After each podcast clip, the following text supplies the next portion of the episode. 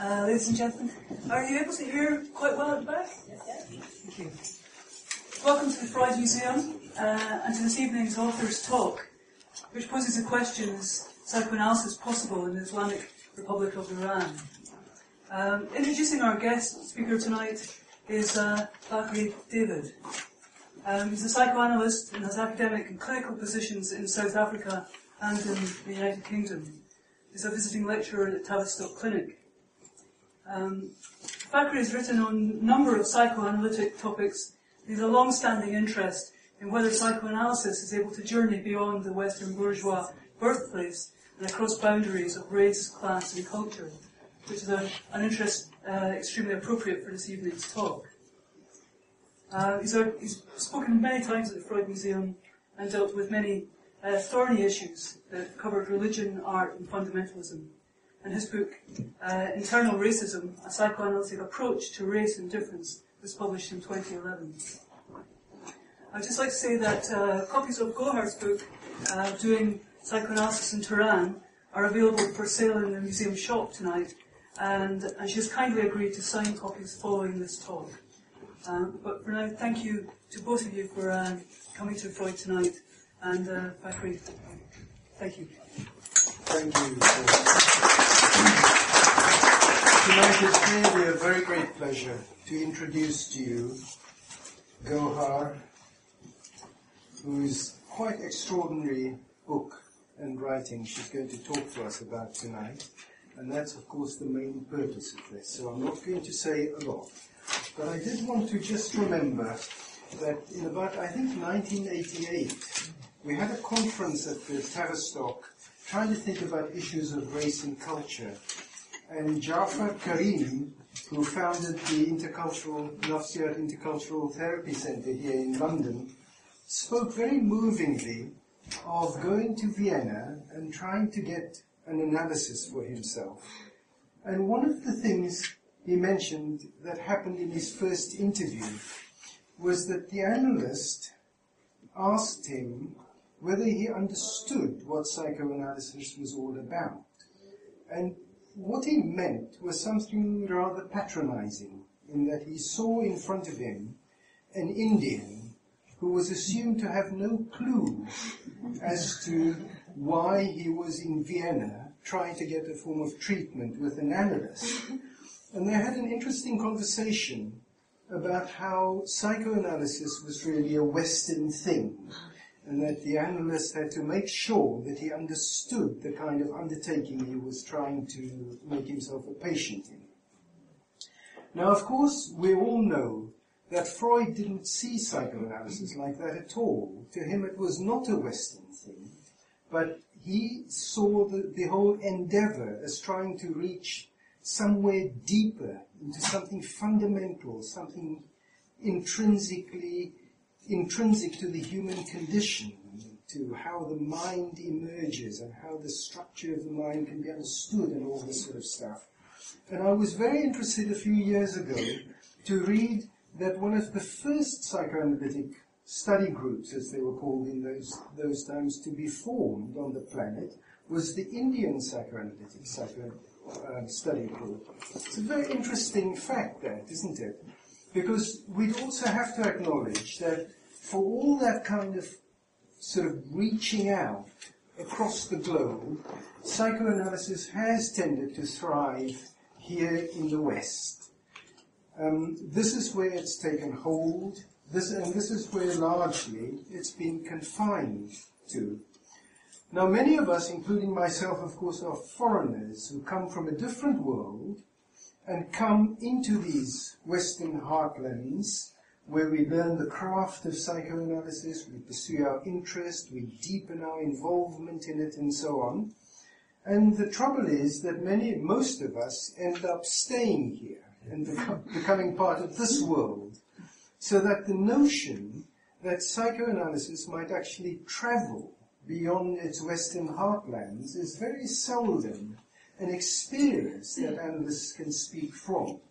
And it is with that, with that in mind that I think Gohar's book that she's produced is so fascinating because and I'll, I'll hand over to her very quickly because I know we want to hear her voice. But she's somehow found a way to address the question of can psychoanalysis travel beyond its kind of Western milieu where it's thrived and so on. Is that possible?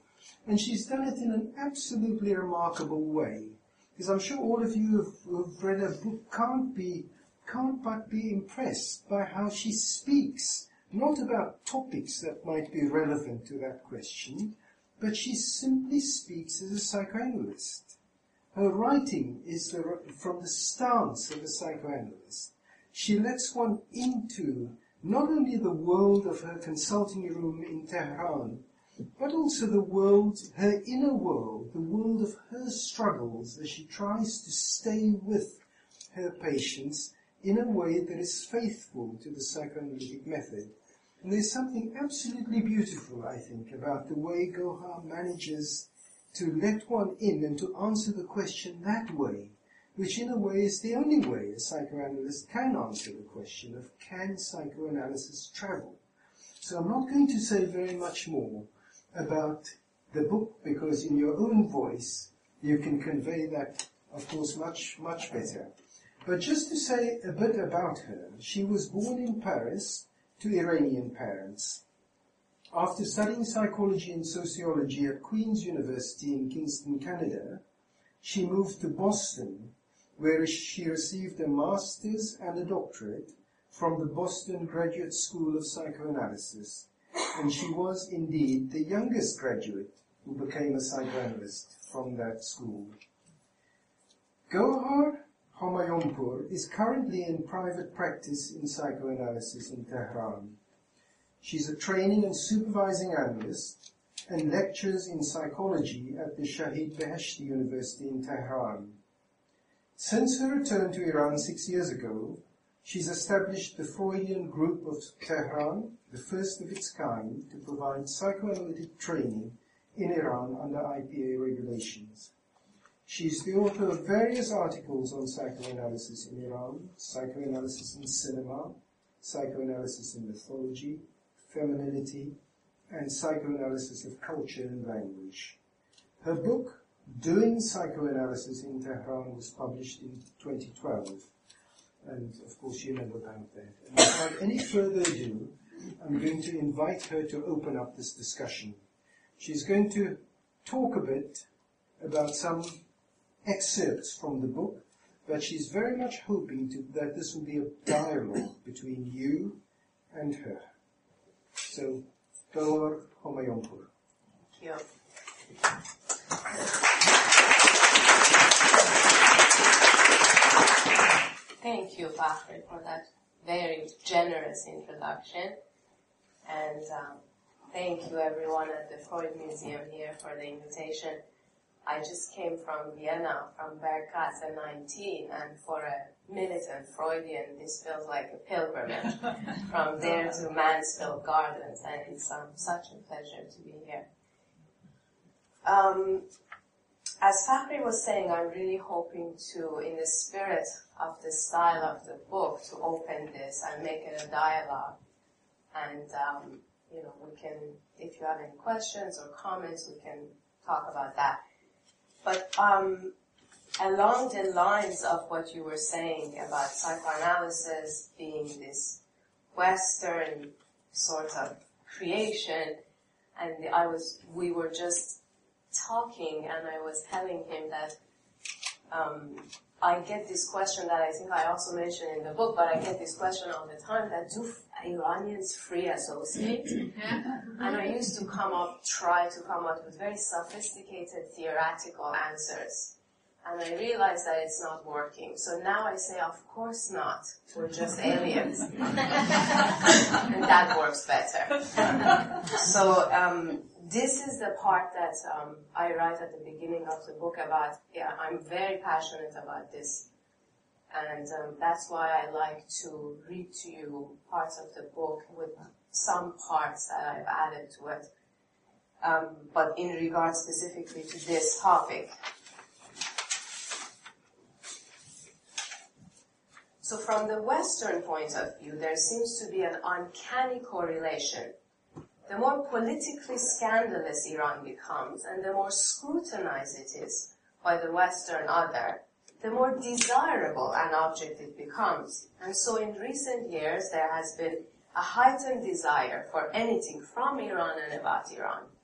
For example, a demand for all sorts of artistic productions, from movies to photos and literature.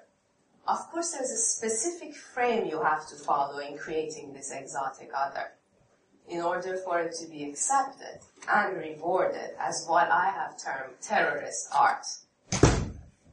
In simple terms, in more psychoanalytic terms, the delinquent child in the family seems to be the one who gets all the attention.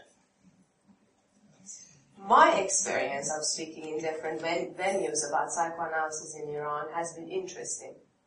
The audience's reaction to my account has been quite curious. I would characterize, characterize this reaction as a fascinated rejection, to borrow Julia Kristeva's expression.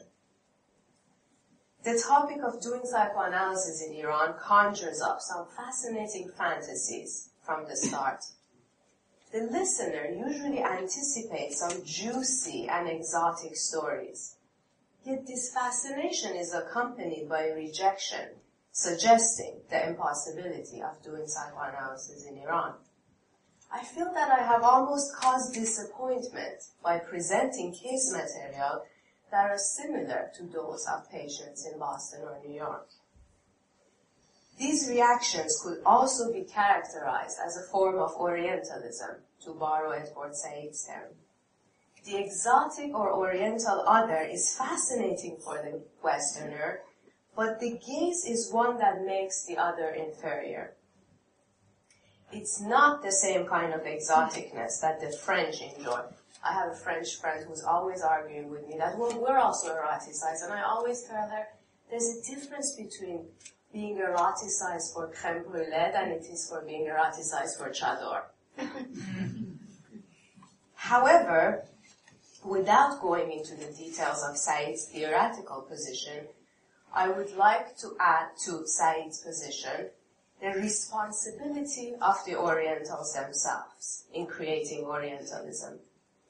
We have to stop blaming the West for our condition, for our des- destiny.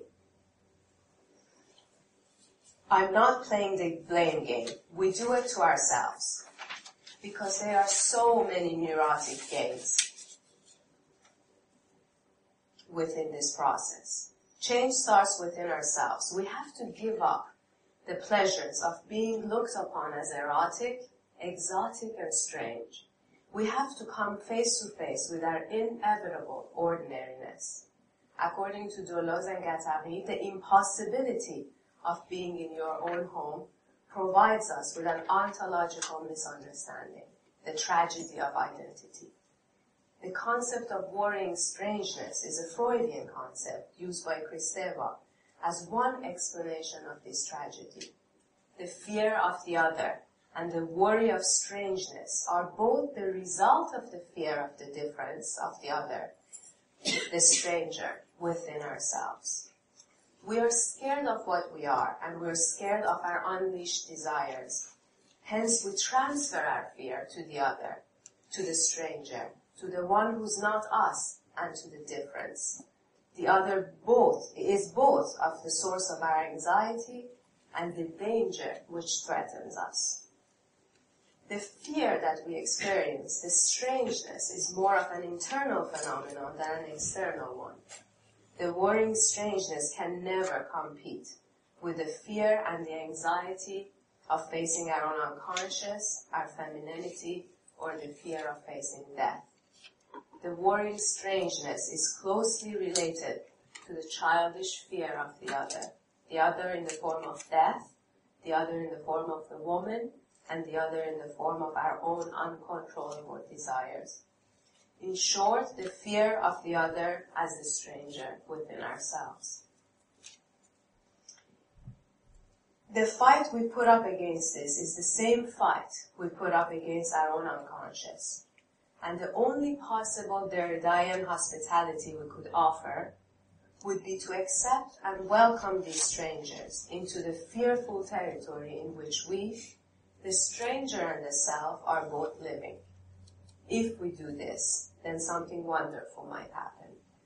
We might end up loving something that by conviction or by our nature we should have not loved. I believe the existential dilemma every writer, psychoanalyst, or artist faces today in countries such as Iran is how to ride this delinquent status without becoming the delinquent and how to speak to the other in a language that is not in the realm of jouissance, but that of desire. Let me read parts of the books, the part, parts of the book that I have signed for you. That's okay. I think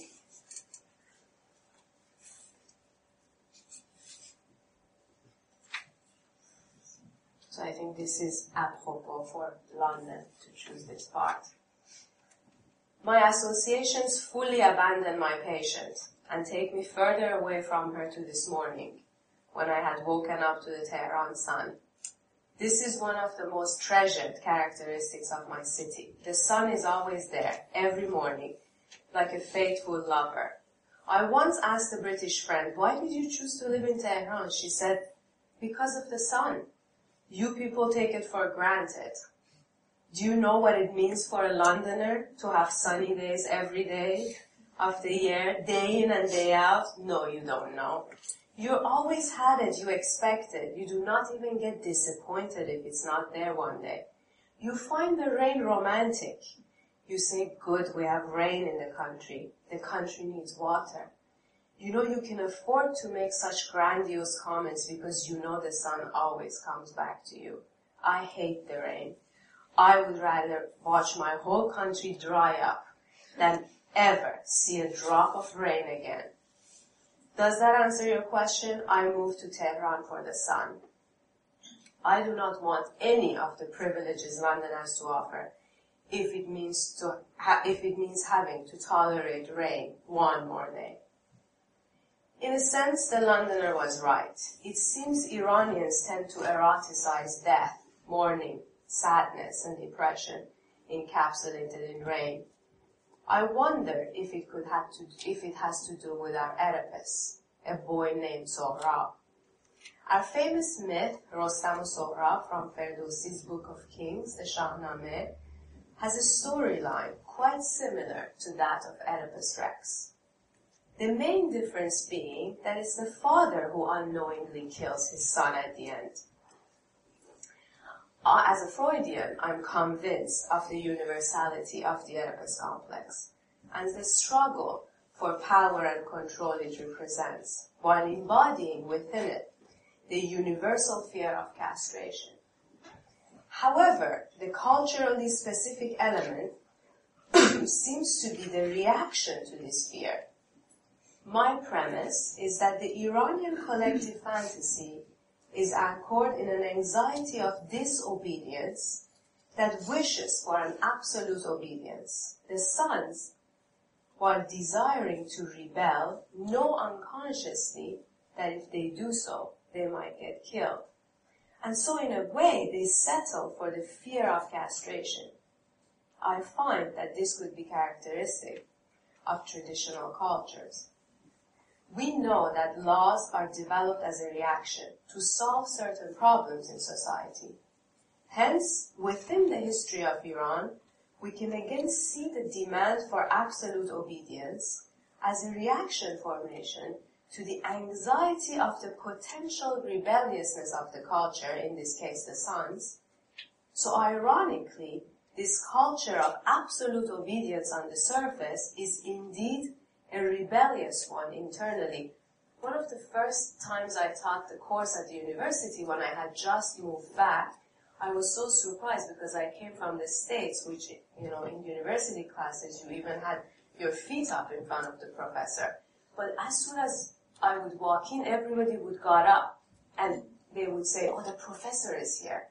I was very shocked, but after five minutes, after they had all politely gotten up for me, they would do everything to destroy your authority. you know, this is the point that I'm trying to convey here. This means essentially that laws in Iran are followed as long as the police, the law, and the father are present. So, you know, to use psychoanalytic terminology, so it's not internalized.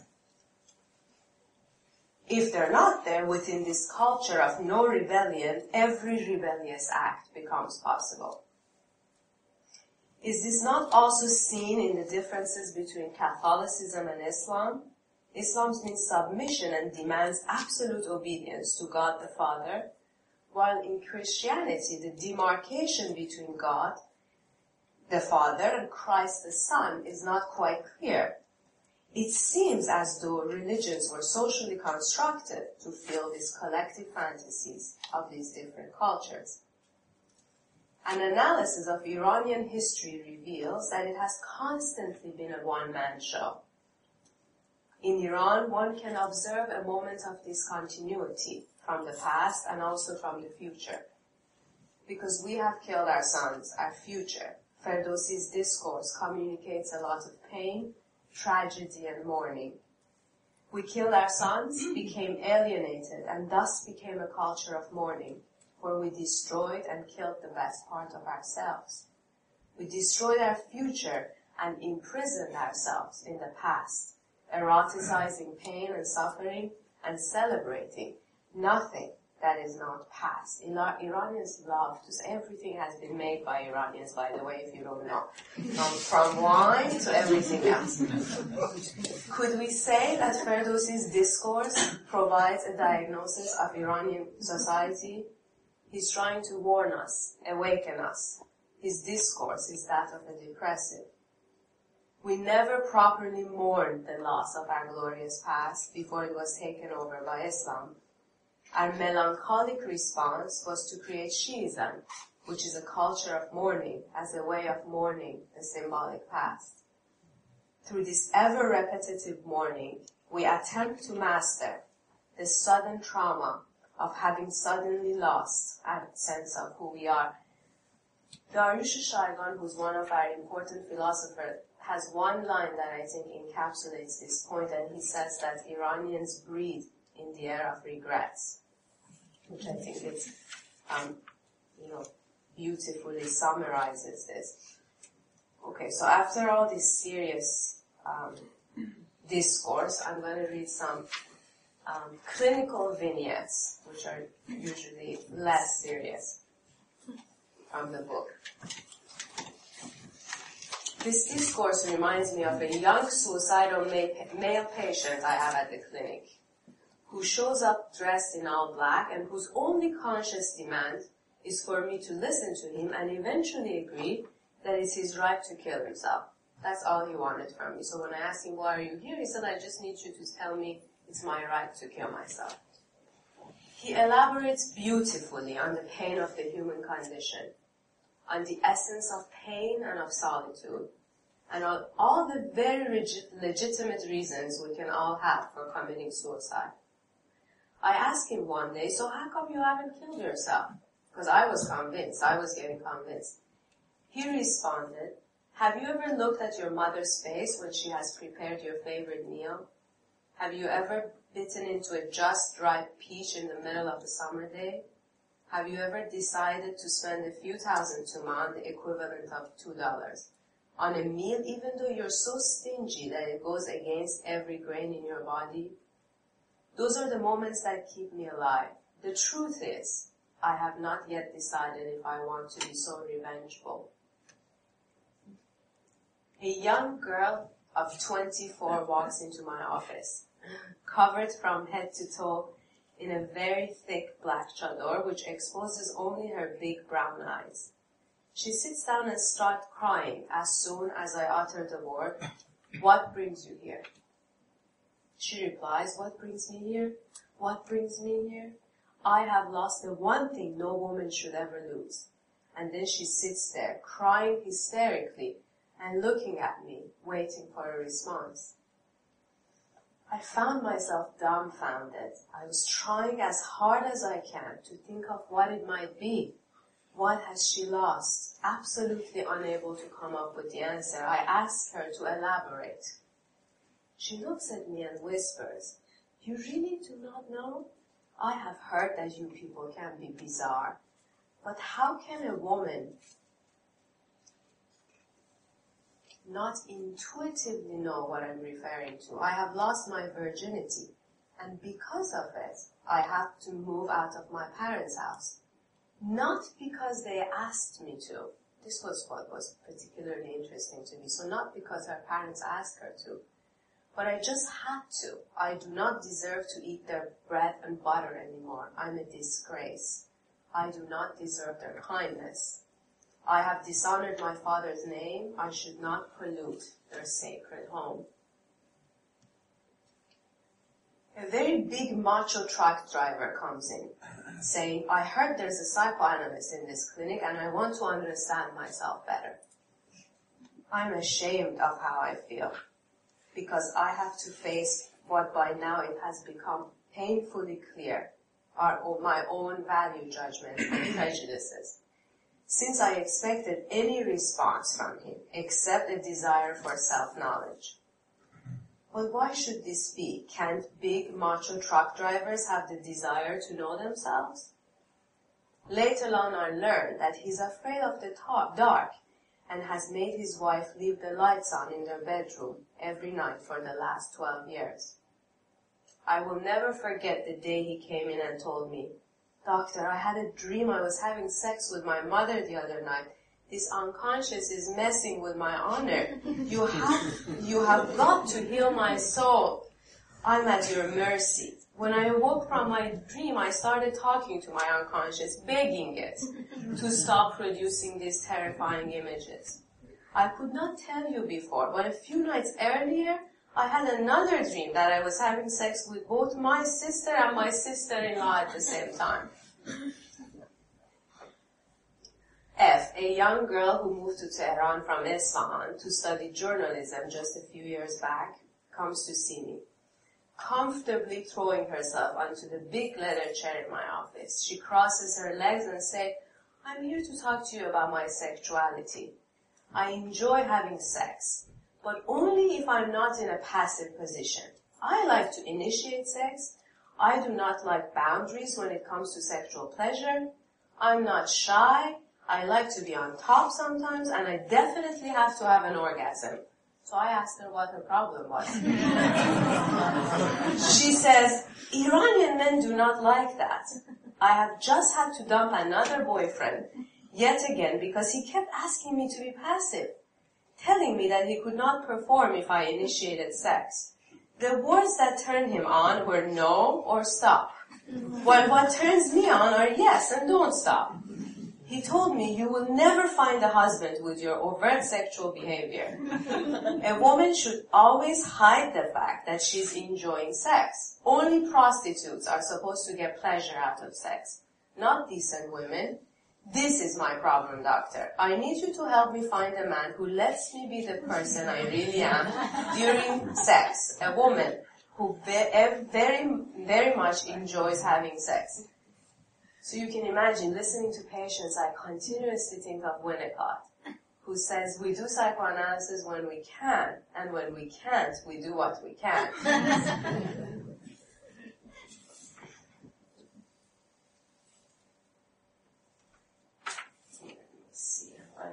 finish soon, but let me just read one more part too that I think it's a nice way to follow these vignettes. So while seeing patients like the ones, you know, I just gave you a few examples of, I cannot help but think of, but, but think of Andre Green's paper. Has sexuality anything to do with psychoanalysis?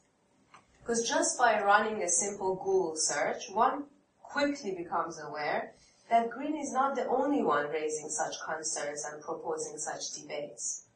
Contemporary psychoanalysis seems to be full of questions such as where have all the hysterics gone? Do we still have neurotic patients on our couches? Yesterday's hysterics are today's borderlines. Neurosis is a myth of the past. And does anybody talk about sex anymore in psychoanalysis? Well, I have found the answer to Green's question. I have found sexuality in Tehran. In Tehran, today's sexuality is still Freud's sexuality.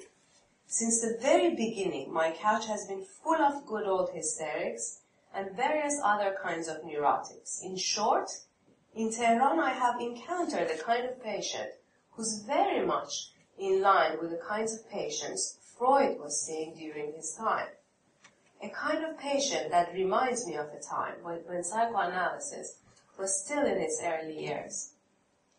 I have also been astonished at the candor and willingness of patients in expressing sexual material openly within the sessions, especially considering the traditional Iranian cultural base. So most of the time I was the one embarrassed because it was still very hard for me hearing these things in Farsi. But the patients had no problem at hello to talk about everything. Um, let me just finish with one of the last lines of the book to finish with a line from Freud.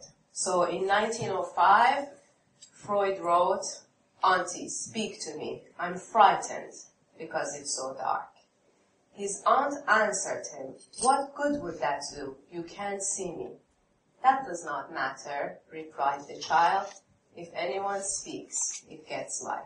Thank you.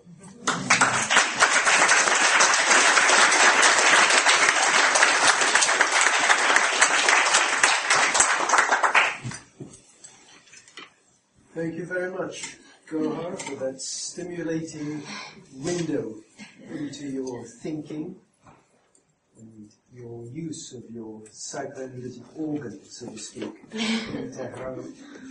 I wonder, um, shall we throw it open? Yes. Of course. Over there? Um, do you need the microphone or? I don't need the microphone. Do you need the microphone? uh, just a brief comment. Yeah, sorry, I can't hear. Hello. If, if I stand up.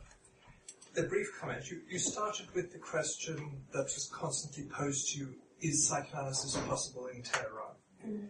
Having listened to you, it seems to me more the question, is psychoanalysis still possible in the West? because it's clear, as you say, that traditional Freudian structures still operate in Tehran.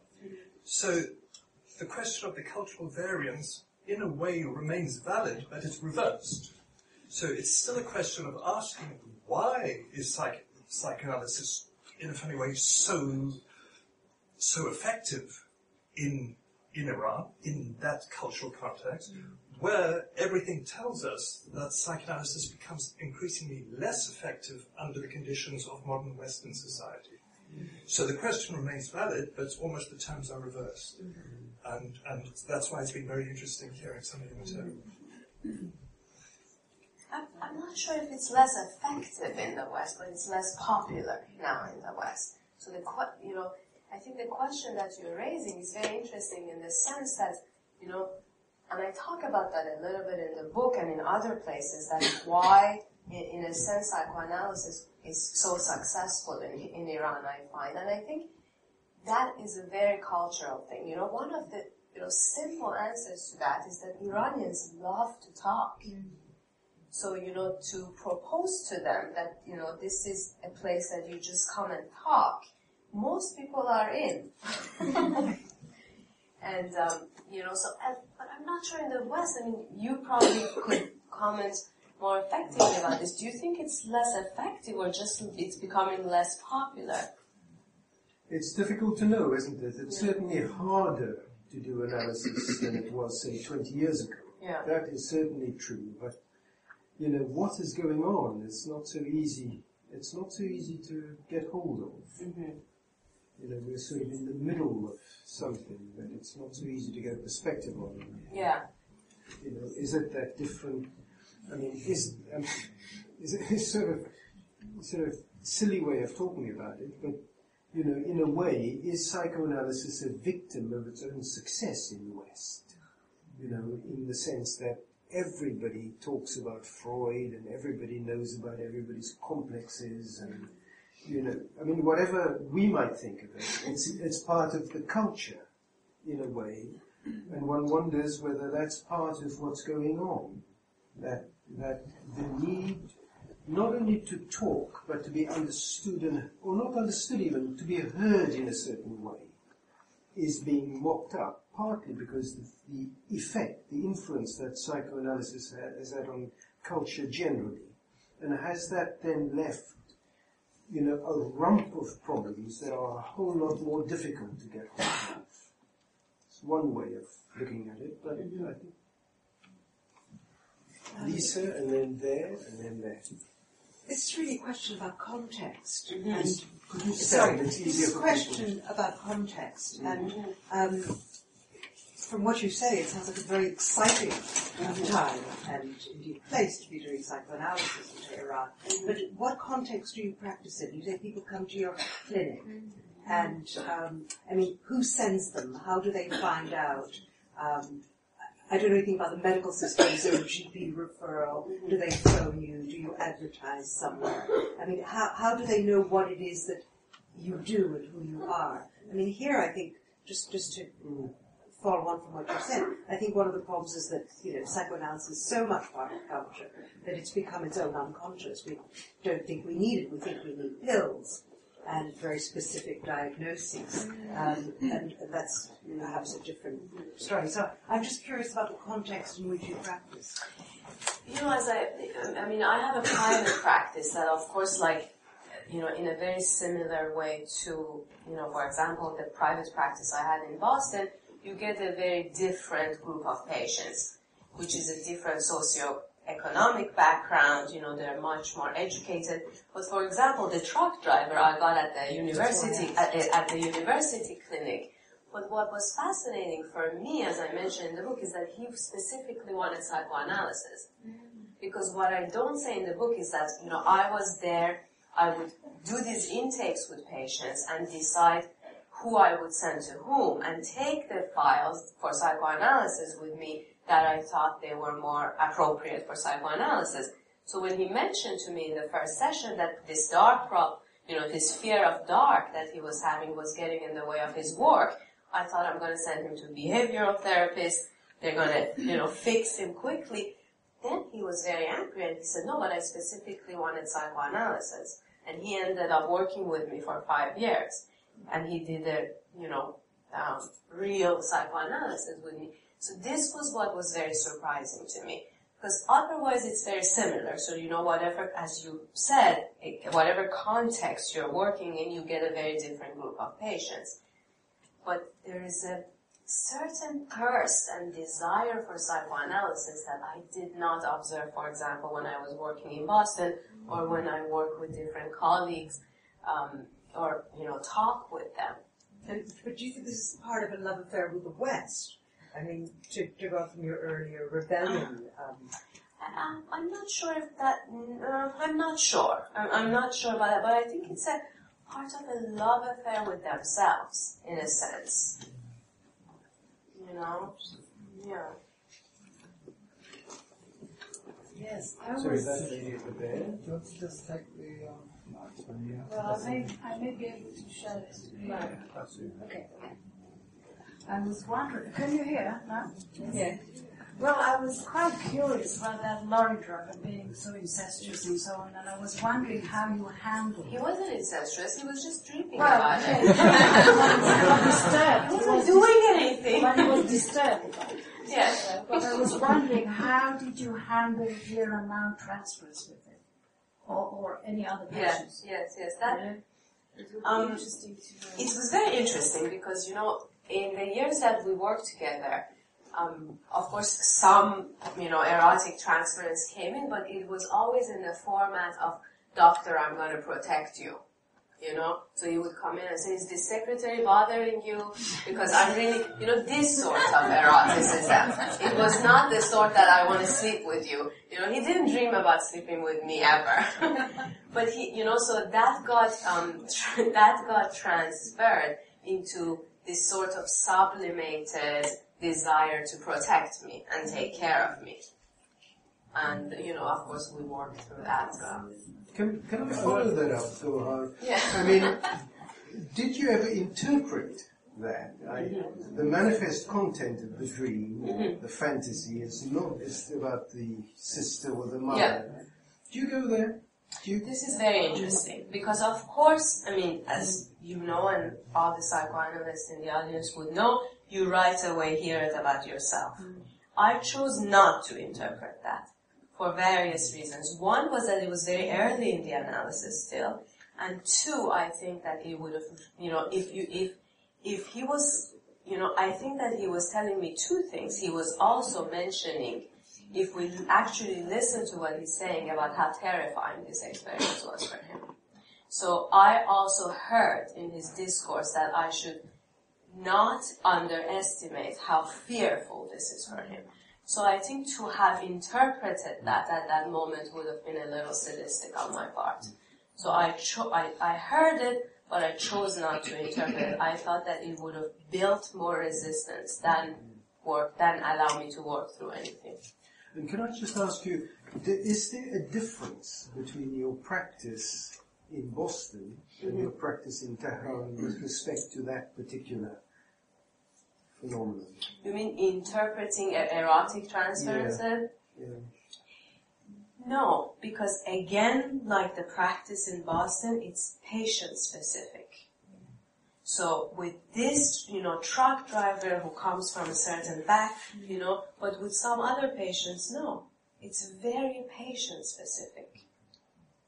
That, that helps, doesn't it, to Yes, it clarify does, the does. technique business, because one of the things that's so impressive by the way you write is, I mean, what you've just illuminated there is the way any good psychoanalyst would operate, isn't it? That one would hear the material, you would understand the different layers of meaning it might have, and you'd be sensitive to what you think would be appropriate and right for the patient to manage, given Yeah. where the treatment is. And that, that kind of, you know, the ability, I think, within the countertransference, Yeah. to have all of that analytic machinery going, as it were, is so impressive because that is what is convincing, I think, about the way you write. That it is possible, one sees, can see then, for psychoanalysis to operate mm-hmm. in the sense that you give a, a lovely window into how it operates in you mm-hmm. that is so convincing. You see, quite apart from the cases. Mm-hmm. Now, the next person is over there, Ivan, and then in front, I think I can maybe speak. This is really, it's been weird. you're next. Yeah. Hi. Um, when I first saw the name of your your book, I was very interested to know what type of people went to see you. And then you, when I came tonight, you explained. Well, what's their age group? And the reason I ask is because um, I'm Iranian, and for quite a few years I was psychoanalyzed. And um, when I first started telling my other Iranian friends that I go to an analyst, and they said, "What? Do you tell? Do you tell her everything? I mean, like everything?" And they were very surprised, and I said, "Yeah." And there was that sort of idea that maybe some stuff is better not told to anyone, or you know, so embarrassing or too outrageous. And I just wondered whether it's sort of like my age group. Perhaps your patients are much younger, and therefore they come from a different sort of way of thinking. They don't care about what other people think about them or judge being judged. Um, no, I mean, I, I have not, um, again, this is very similar to my experience practicing anywhere else. Well, my, my, well, my only experience of practicing anywhere else is in Boston. So there's no, you know, age difference between my patients. I get all kinds of, I think what I'm hearing in what your friends told you is just a resistance to psychoanalysis. We hear it in different formats, and this is one way um, of um, elaborating your resistance to the unconscious. That's all. I don't think it's Iranian or age Age, specific think or, or age. age specific at all. No. In the front here. Yes. Uh,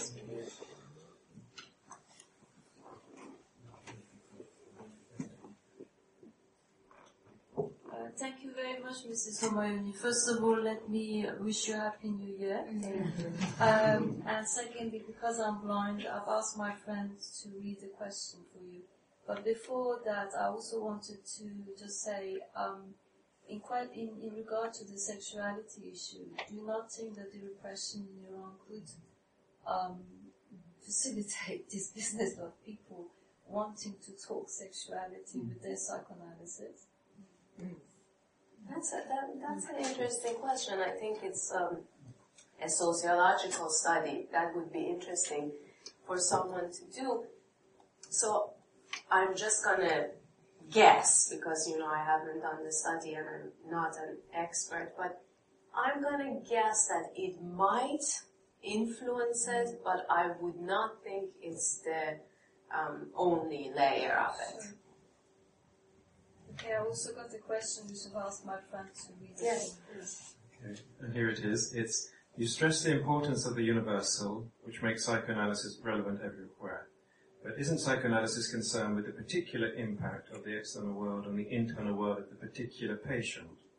In other words, isn't context all important, as the book's title suggests? Um, I'm not hearing the mutual exclusiveness of these two arguments. I think that, um, you know, it reminds me when they say that, well, then what is specifically Iranian about doing psychoanalysis in Tehran? And I think that the, actually, the more you adhere to these universal ideas, it's the only time that you can genuinely have a specific idea as well. Um, I, I know it's paradox. It's a paradox, but I don't think they're mutually exclusive. So in order for me to actually say anything specific about Iran, first and foremost, I have to um, accept that I'm talking about the human condition and I'm talking about things that are not just Iranian. Only from there I can say something that is specifically Iranian. Can I say something in relation to that? Because I wonder, just to come back to that question. You see, the way I heard you talk about the, uh, not the very first issue that, about the other, Yeah. you then went on to talking about the Oedipal configuration Yeah. that you think that you observe in that particular context. And I found that fascinating. Now, I wondered, because what I, I heard you say, make, make specific observations that belong to that context. And the way in which, as far as you could see, the universal problematic of the Oedipus situation that has to be faced is faced. So that's the psychic kind of task. But you think that what you observe is a particular kind of constellation which emerges in that context rather than in the West. That's a, that's a good example of the theory I was just talking about, which is that we, you know, I start from the fact that the Oedipus complex is universal. But then the reaction to it is very culturally specific. It doesn't take away from the universality of the Oedipus complex. The opposite. It, you know, it sort of um, reinforces that configuration. But then we say, well, here, you know, we're observing this, we read in the mythology, so we can say that the reaction to this universal phenomenon can be very culturally specific. Mm-hmm. And I, I thought, I mean, does that not get some way to what you're talking about? Because it is a, a very particular function, isn't it, as a psychoanalyst, as a researcher? Yeah. Because you're also recording observations that come from that context that, on the surface at least, look a bit different from what comes from another context. And I thought that that was marvelously deep. I mean, you have a remarkable way, I think, of, of touching on. You have a lightness of touch. I think where one senses that you are putting your finger on, on an observation that's incredibly astute and that has deep roots, you know, which sort of makes one engage. So, for instance, you then say there's that Oedipal configuration that you think is different to what one sees, say, in the West. And then you mm-hmm. link it to these larger issues to do Yeah. with mourning, for example, mourning of a lost past that you think has not been what we would call, from a purely psychoanalytic point of view, not been properly done. Mm-hmm. And that is the, is the consequence of that, that it feeds into this kind of Oedipal configuration. That's what I loved about the way you, you sort of, you open it up. And I'm sure Freud would have loved that, wouldn't he? Mm-hmm. Because it is taking seriously that there is something universal that we may have here, but also that if we look in different contexts, we might deepen and enrich our understanding, our, our, our study of how this thing works. So it's one of the things I think that's absolutely marvelous about the way you deal with, you know, you use your craft to deep, to contribute to the psychoanalytic perspective on these things. So I, I, you thank you very much for that question because it does touch, Yeah. I think, on, on these things. Now we have to travel right to the back. I'm, I'm sorry, and then we have to come back. There are two people at the back that, according to me, are first, and then we'll come back to you. Thank you very much for your presentation. Uh, just have one, just have one observation to the gentleman's uh, reverse the beginning. Um, I would like to make a point, uh, I mean, a reference to Sam Huntington's uh, Russian civilization. I see, I see that how you try to um, express Freud's transcendental, universal, sort of pluralistic in the vertical uh, first layer of how you be created If you can Give keep it the still, mic give it still. still in front of you. as how ultimately it could transcend and bring about uh, universal sort of uh, cure. But my point is that if we can consider Freud's sort of uh, psychoanalysis apparatus as a post-humanist, uh, secularist, dark age sort of worldview, doesn't it have some sort of cultural uh, strategic uh, contradiction between the sort of more Oriental, Middle Eastern, uh, religious worldview doesn't have that kind of clash that it couldn't be overarchingly applied to that region of the world. Do you really think that it could sort of uh, prevail? I'm going to let you take this. I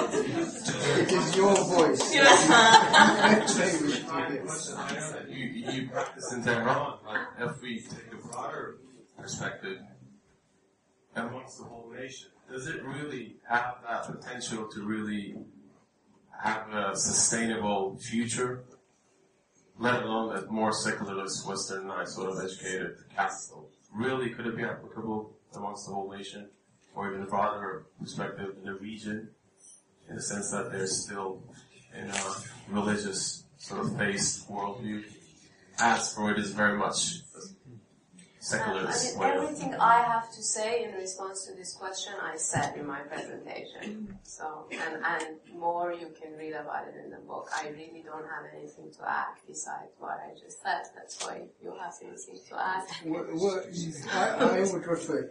You see, the way I would look at that is that you need first to think about the way we, as Westerners, see the Middle East, and this notion. I mean, I this notion that the Islamic Republic of Iran is dominated by a single discourse called Islam, I think is problematic. You know, societies don't work like that. There are all manner of contradictory forces that are present within any society, talking from the outside. You know, just the same as if we look at ourselves, you know, here we think of ourselves as a secular society. It doesn't mean that you can't find all sorts of contradictory and other forces that go in it. So it's a question of to what extent the so-called religious has hegemony over a given society. And I would have thought that the whole point of your presentation is that it's not total. Yeah?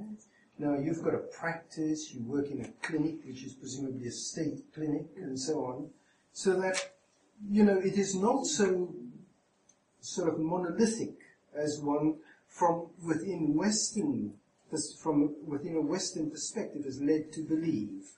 Or to put it in another way, we look at the other, as you put, put it earlier, through a racist kind of lens. Now you've first got to deconstruct that, and, you know, to get a, a better feel of what it is. As nothing is, you know, these fixed um, entities. And we have a common friend that Lisa also knows, Ruben Gallo, who teaches at Princeton University, and me and him have an ongoing joke because I call it the Islamic Republic of Princeton because you would be surprised about certain similarities. For example, he was just telling me a story because he was in Vienna on the panel with me that um, they are um, kicking out an 18 year old student, male student, because um, they, she, he had sex with an 18 year old girl, they're both freshmen, and then the girl the next morning, because she was, she lost her virginity and she's extremely Catholic, so my psychoanalytic interpretation is from guilt. Mm-hmm. He, she went to the university office and said he raped me. And they called them in and they started asking questions. They asked the girl, what happened? They said, did he force you? No. And she, he said, who's this extremely shy guy according to him, she was doing everything. I didn't do anything. They said, but did you get oral consent? And he said, what do you mean? He said, did you say, am I allowed to enter you? And he said, no, but he was doing, she was doing everything else. And they said, and they're going to kick him out. So we have, the, this is just an example that's in my mind because, you know, as surprising as it is, it's also, you know, this is Princeton University, so we have this ongoing joke that this is the Islamic Republic of Princeton, which I think it's really, it's an example of what you were just saying. Complexity. The complexity and different layers of things, or these sort of that we should really try to stay away from these fixed uh, ideas. I think um, that's what I was saying, that it's only then that something wonderful might happen. Yeah. It's, if, it might just be interesting to know also that, I mean, I happen to know that all over the Arab world, you've got these sort of small pockets of interest in psychoanalysis. In universities, people want to know about it. You know, I spoke recently to somebody who's working in Sudan. Can you believe it? The University of Khartoum, where they're interested and they bring people out to come and Yeah. talk to them about psychoanalysis. So I think the picture is probably a lot more complex. And no doubt, if you were uh, uh, of a particular kind of religious, monolithic kind of political party, you wouldn't like that.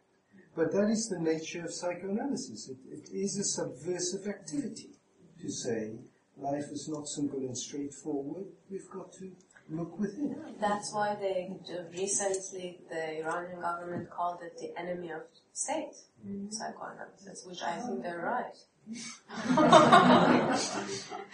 I agree. But but I thought Lisa also raised a very interesting question Yes. in relation to you because you know there's there is also the sort of um, what what do they call it sort of Western imperialism that, that's sort of permeating the world and sort of the globalization of Western values. And I suppose that's a factor that one must take into account. But I would have thought that you would ask, to what extent is that a sort of fetishistic um, wish for involvement, and to what extent can you get, you know, to to to own a bit of the West because it's glamorous, powerful, or whatever, and, and to what extent is that an entree into something deeper? That would be the question, wouldn't it? Yeah, but you know, I think that people are brought to psychoanalysis in Iran the same reason they're brought to psychoanalysis everywhere else. It's pain. And um, it's, you know, it's this uh, question they have about um, themselves, always behind it, and in this futile attempt, as we know as psychoanalysts, to mm. reduce this pain. So you're less inclined to think it's got that kind of other element to it. I mean, I think that that element can be also operating because as we're talking about these things are so multifaceted and they have different mm. layers, mm. one doesn't exclude the other. You know, this is what I see that this every time that I interview a patient or take on a new patient, or even all these students at the university who are interested in psychoanalysis. I was telling you earlier that, you know, I'm just as, you know, with, within this Freudian group of Tehran that I've established, we just added Skype classes. So I have different colleagues from all over the world who are helping me and they teach the fundamentals of Freud. We just taught three theories of sexuality through Skype in Mashhad, which is one of the most religi- religious cities in Iran, and I found that quite uh, gratifying. Lolita side by side with no, we're just we're gonna start with three theories of sexuality. So it's a bit confusing. You said that uh, you've got your private practice, but you also said that uh, it's just been announced that uh, psychoanalysis is the enemy of the state. So how does this work? But you know, it's also been announced that we don't have homosexuals in Iran. I can assure you that we do. Right. So what is announced has not much to do with reality. right. So it, it it's not impinging on your on your practice. Then.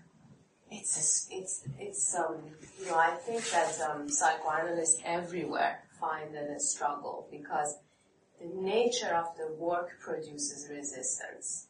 So because we have a resistance to the unconscious, I have more challenges to deal with on the reality based. Mm-hmm. So inside the consulting room, I'm dealing with somebody's unconscious and it's the same old resistances.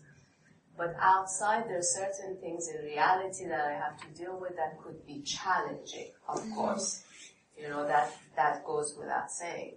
But I always tell this story, which I think that sort of clarifies how we can find a language to work through these difficulties. Um, the first year I was teaching, and the head of the department was this very devout man, but you know, open-minded enough to hire me, who teaches three theories of sexuality. And uh, he called me into his office and he said, Dr. Homayounpour, I have to ask you something. You know, I let you do what you want, but could you just say libido instead of sex? and, you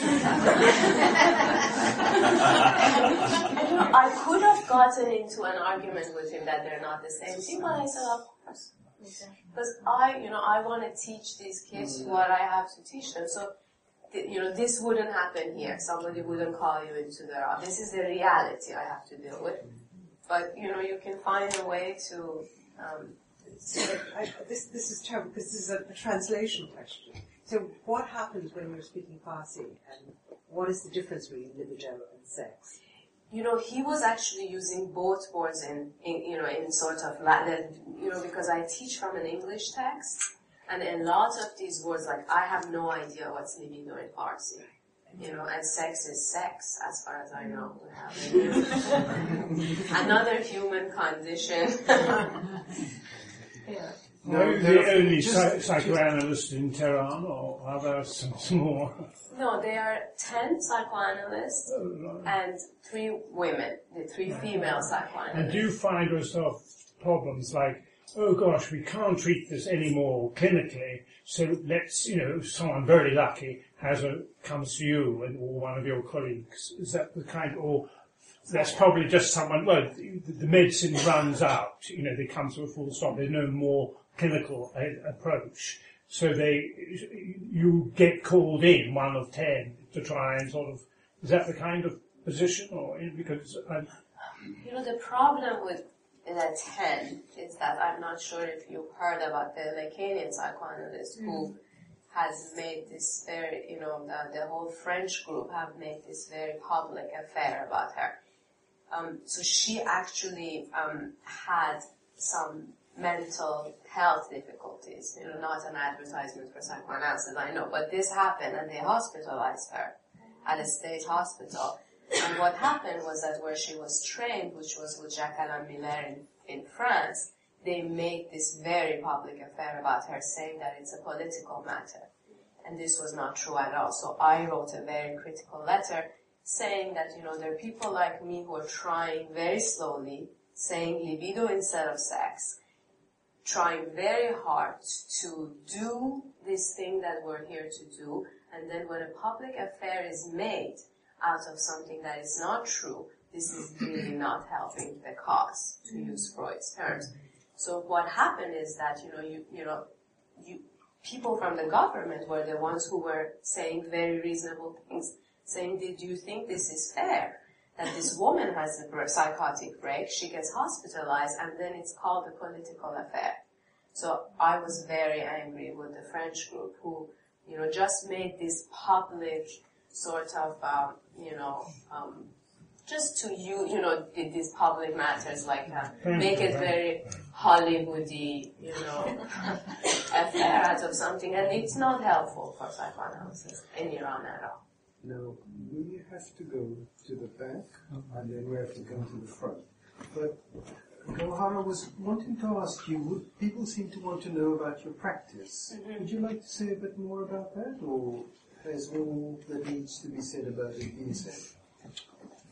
Um, I, I mean, as I said, I think this idea that there's very few of us doing psychoanalysis in Iran, and you know, this um, huge population, we have about 13 million people in Tehran, so you can imagine that it leads to full practices with anyone on the couch. Um, there is really, really not that much competition. And um, I'm not sure what else to say because I think I said the clinic? yeah. It's a university Yeah. clinic? It, uh, yeah, and I think this Freudian group of Tehran, you know, that I've established, we have we have about hundred members now, and we have different um, level of uh, candidates. So the candidates that are my advanced candidates that I've been working with for about six years since I since I went there, they are um, also in the position not to take on patients and te- you know teach and give supervision we do a lot of supervision and analysis on the phone because all these people are interested and we don't have enough people. So, you know, I do these quick interviews, figure out what language they speak, and then ask, for example, if the person speaks French, ask a French colleague to take this patient on the phone. And we have patients from these very, very remote areas in Iran on the phone with analysts in New York. So it's fantastic. And I'm very, very happy that we have these Skype classes now. And this is all because of the generosity of colleagues all over the world, that they are just um, interested in helping me with our Freudian cause in Iran. No, we have to go to the back, Hello. then the. I'm a psychology student, so forgive the ignorance of my question. Uh, on the one hand, I ask you, and I hear you saying about the universality of the human condition, and on the other hand, uh, perhaps if I'm wrong, please do correct me. I heard you saying that we wonder if there are still neurotics, such as those found in the Freudian time, still around. And I just ask, do you think that, or asking this question, whether there are still neurotics out there, is because there are overwhelmingly more nowadays than they used to be in comparison to the non-neurotics? Um, I'm not, I didn't understand the question. Um, um, can you can you repeat your question? Did you? Of course. I didn't quite hear the last I bit of it. We lost the end of it. Oh, I'm sorry. So the question is, do you think that the reason why, when you ask this question, if there are any neurotics nowadays, is because the neurotics are overwhel- overwhelmingly more than the non-neurotics nowadays? You know, like I think as I mentioned, you know, to go back to Andre Green's question, the psychoanalytic literature says the opposite. If you look at our journals, you know, people somewhere along the line became more interested in aggression than sexuality. So, you know, borderline patients became sort of the new hysteria. This became the in thing to talk about these days. And we, you know, it sort of made you nostalgic for the era of Oedipus the king. And, you know, he, these good old hysterics that fainted.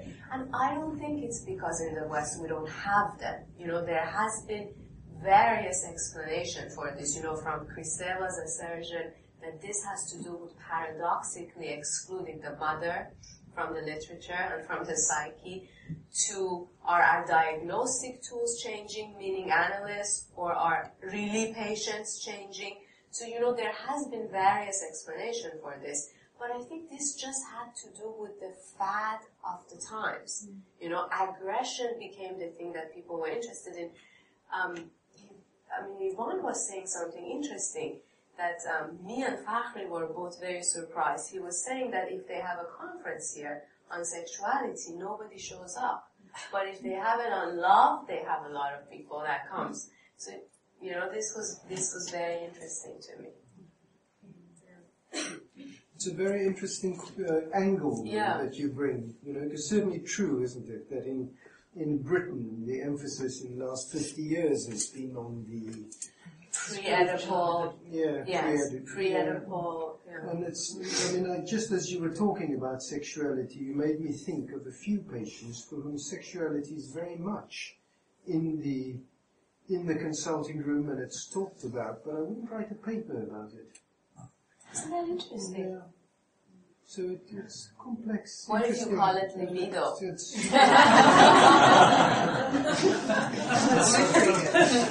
Maybe you This could is write the about it of the then. libido. Now, we have to come back to the front, please, Ian. If you don't mind, I'd like to go back to the relig- religious question. Uh, I think you already answered to part of my question. Anyway, it was uh, how, what is the relationship of your patients Can you re- hear the religion? back? No, uh, sorry, could, would you mind doing it in the microphone there? It's Sure. coming So my questions are, first, uh, do your patients have a relationship with this religion? And uh, how is it possible to be submitted to God and at the same time accept to be the subject of unconscious? Uh, maybe you already answered to the question, gentlemen, too. And the other part of my question is more specific uh, about Shiism. You mentioned that Shiism uh, is in the tradition of mourning very much. But I was wondering if the success of psychoanalysis in Iran could be related also to the fact that Shiism is very tolerant with the representation of images and of uh, the Prophet and Ali and others. This is fascinating. Um, This is very, very interesting for me.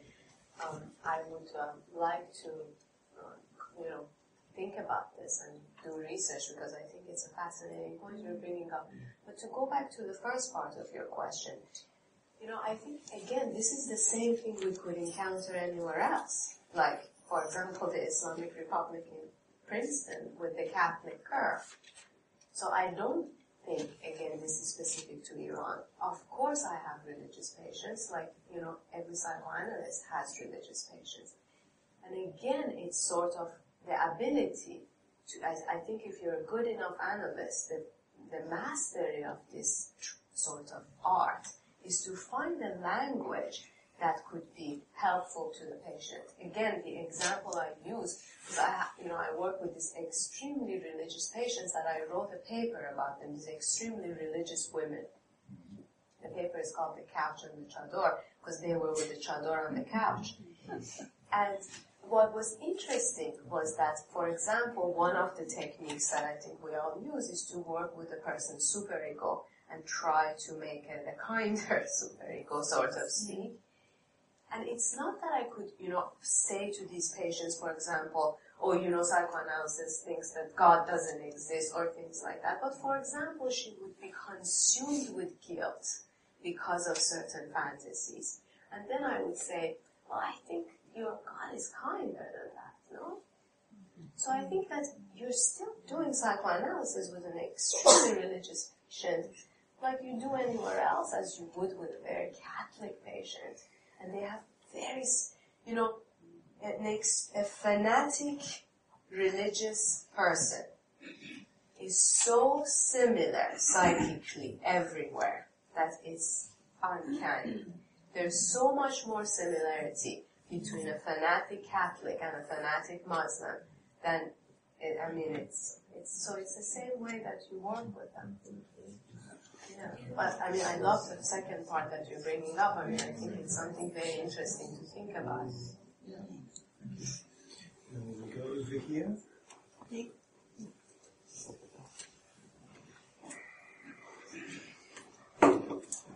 you want me to start? Yes. Um, I'm a psychotherapist living and working in London. Speak into the microphone, otherwise the people at the back can't hear. Okay. I'm a psychotherapist living and working in London I've been living here since I was 15. And I trained here. What I was interested in, I mean, the question of language came up, but in a different way, you read about sex and what you do.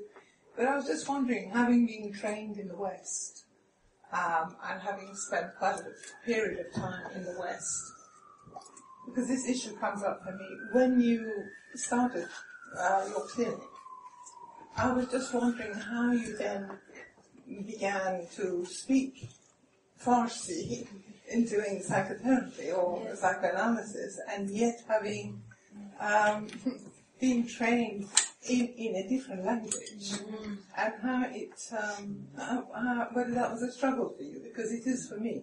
Because I'm kind of thinking, do you speak in Farsi? Do you think in Farsi? Or do you speak in, do you, do you think in English? You know, this was one of the questions that was very close to my heart, close enough that I wrote my doctorate dissertation about this. So, and it's called, um, you know, can you be analyzed in a language that is not your mother tongue? Because I was fascinated with this. I was analyzed in English and it wasn't my mother tongue.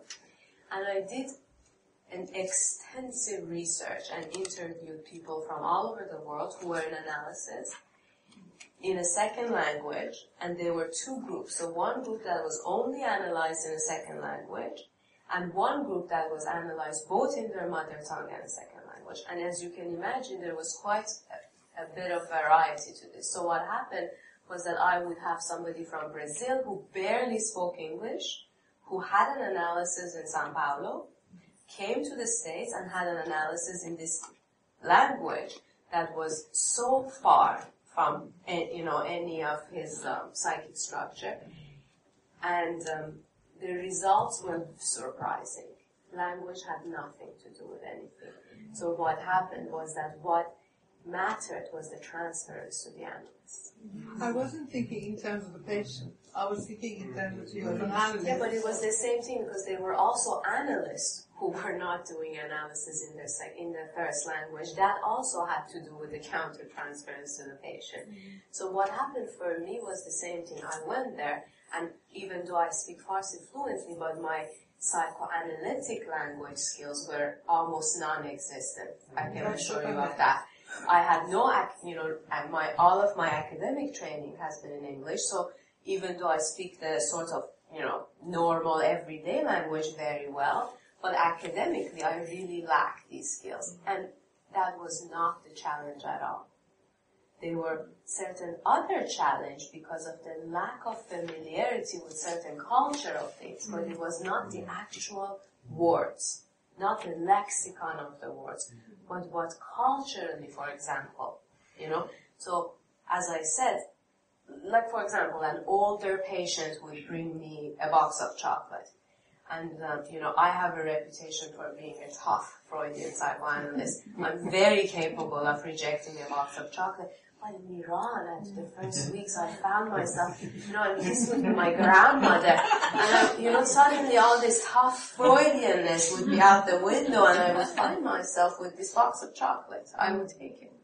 So, you know, these were the struggles, but that had nothing to do with the actual lexicon or the grammar of the language, but what, you know, language in this large sense of it, with capital L, Mhm. what it, you know, what really language is about in the Lacanian sense. But following her question, do you, when you think conceptually in the consulting room, not when you think, what shall I say to this person, do you think in English or in Farsi? Conceptually in English. So that, that, that because I find that, and it's a very interesting thing, isn't it? Because the best clinicians are clinicians who speak an ordinary language, isn't it? They keep their conceptual stuff that goes on in their head separate from the ordinary dialogue that they have. That's so interesting that you say that because I think how not well I spoke Farsi helped me become a better analyst. Mm-hmm. Because I would say things that were so not sophisticated and I would never say them to, in English to a patient. Or even swearing. it is so easy for me to swear in Farsi. so I would find myself saying these things to patients that I would never say to, especially to a patient in Boston, for example. You know, this sort of ordinariness that you're talking about, you know, not speaking the language well really helped me as a psychoanalyst. Mm. So now that I have gotten better with, you know, these five, six years, I still stick very much to that sort of a discourse, mm. now choose to, because it's been so helpful, mm. you know? Somebody there, right in the middle. And then,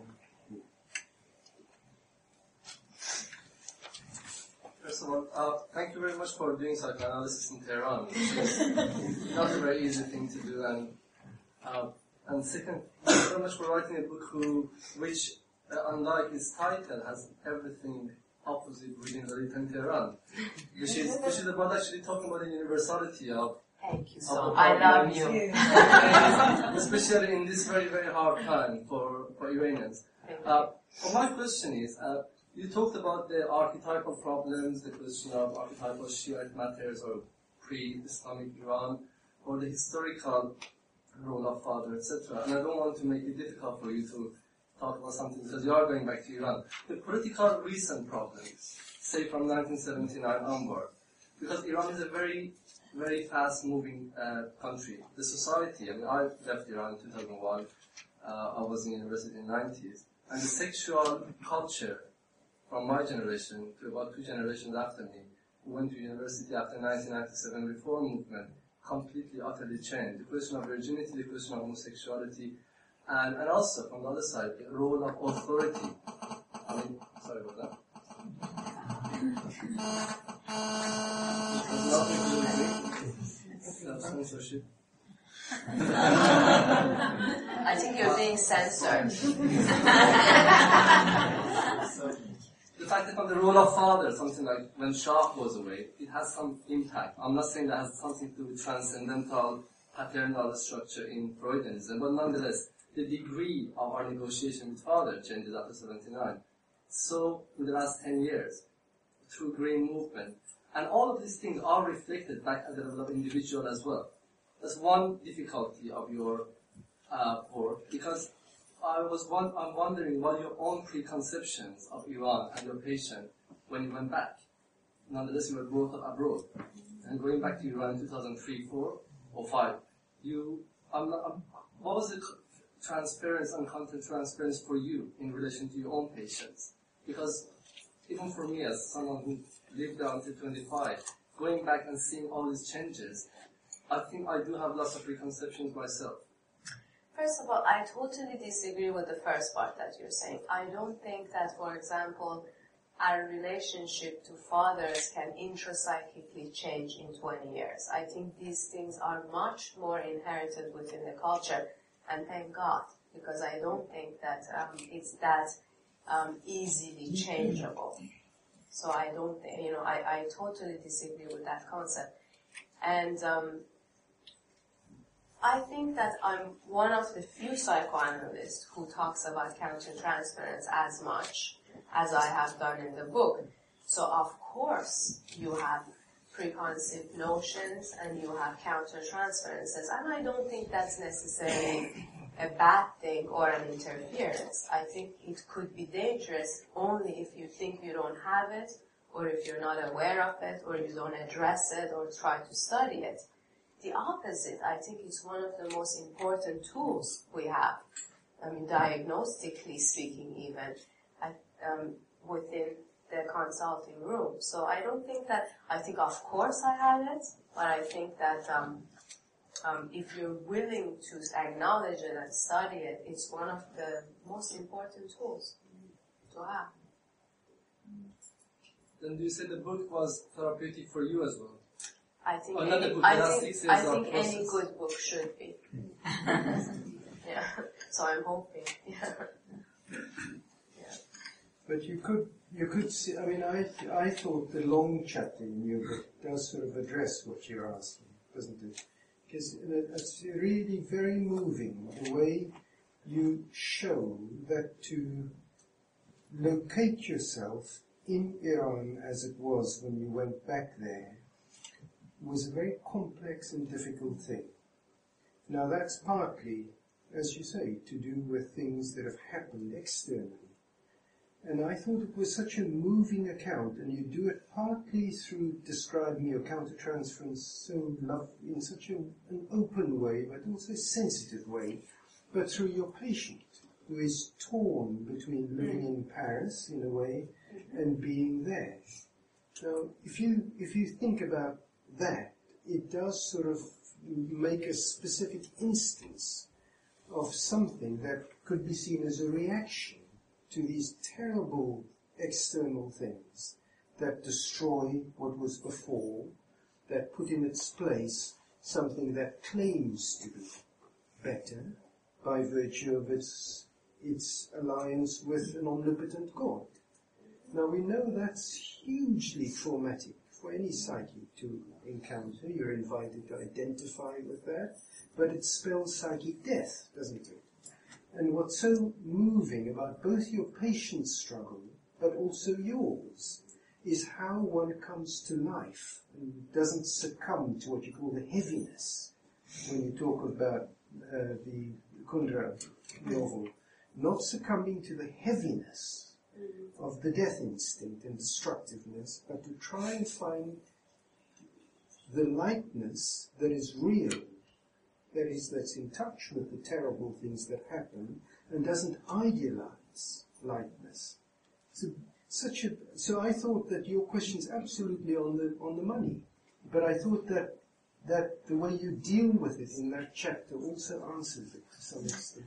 And I think, you know, as we know, as psychoanalysts, you don't accidentally choose to write about a patient. Mm-hmm. You choose it because it has something to do with what you're trying to work through and we were two women from different generations, but both recently returned and struggling very much with this return, mm-hmm. struggling with what it meant and how we're going to psychically represent this for it to be um, less um, traumatic. No, to bring some Because life, to take your point, you know, to bring some life back yeah. and not to succumb to the forces of death through psychic death.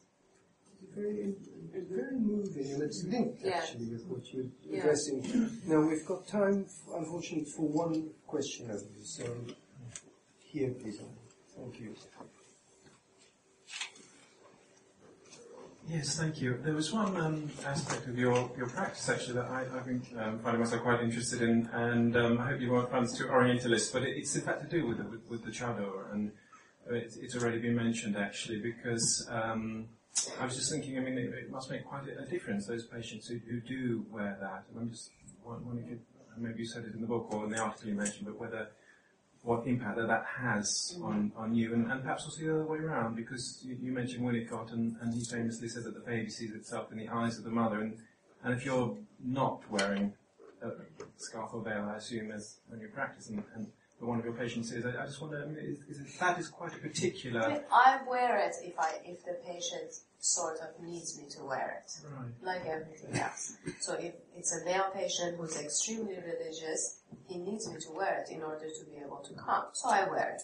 For most of my patients, I don't. But what was interesting about these women with the chador, I mean, eh, so many layers were fascinating. But one was that according to the strictest Islamic, Islamic laws, even you know to the most uh, strict rules, you don't have to wear anything in the room with another woman. Yes. So the interesting thing for me was that they would hold on to these chadors as if they were holding on to life. And as um, the discourse sort of got elaborated, I became interested in the points that they sort of dechadorized for me. And the points that were dechadorizing were the points that their unconscious was loosening. And then again they would hold on to it at some point. So it became a diagnostic thing for me, which I talk about it in the, in the article. You know, so it was being used like anything else within the analytic room. Again, as this sort of a balance between revealing yourself and hiding, which was extremely beautiful as a metaphor. Because, you know, it was like literally doing what we all do on the couch. You know, every attempt we make at revealing ourselves is an attempt to hide. And they were showing me that it was like, you know, watching the opera. Well, we could go on and on. I suspect that it is time to stop, and it remains for me to thank you, Gohar, very much for, I think, renewing our faith in a way. In the psychoanalytic thing, isn't it? It's absolutely inspiring, and thank you for sharing so much.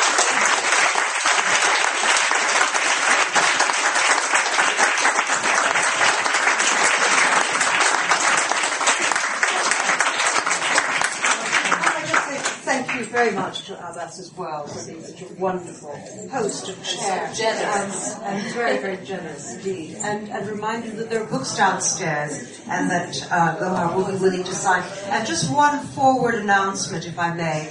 Um, the Freud Memorial Lecture this year is going to be given by Dr. Allen Frances, who is the head of the DSM, the Diagnostic and Statistical Manual number four task force, and then resigned very publicly um, in the make, during the making of DSM-5. And he's going to be talking about the importance of Freud and the making of the DSM um, on the um, 10th of June, I believe it now is. It's on the website, and I hope you'll all go and look and uh, book up to come because it promises to be an extraordinary talk.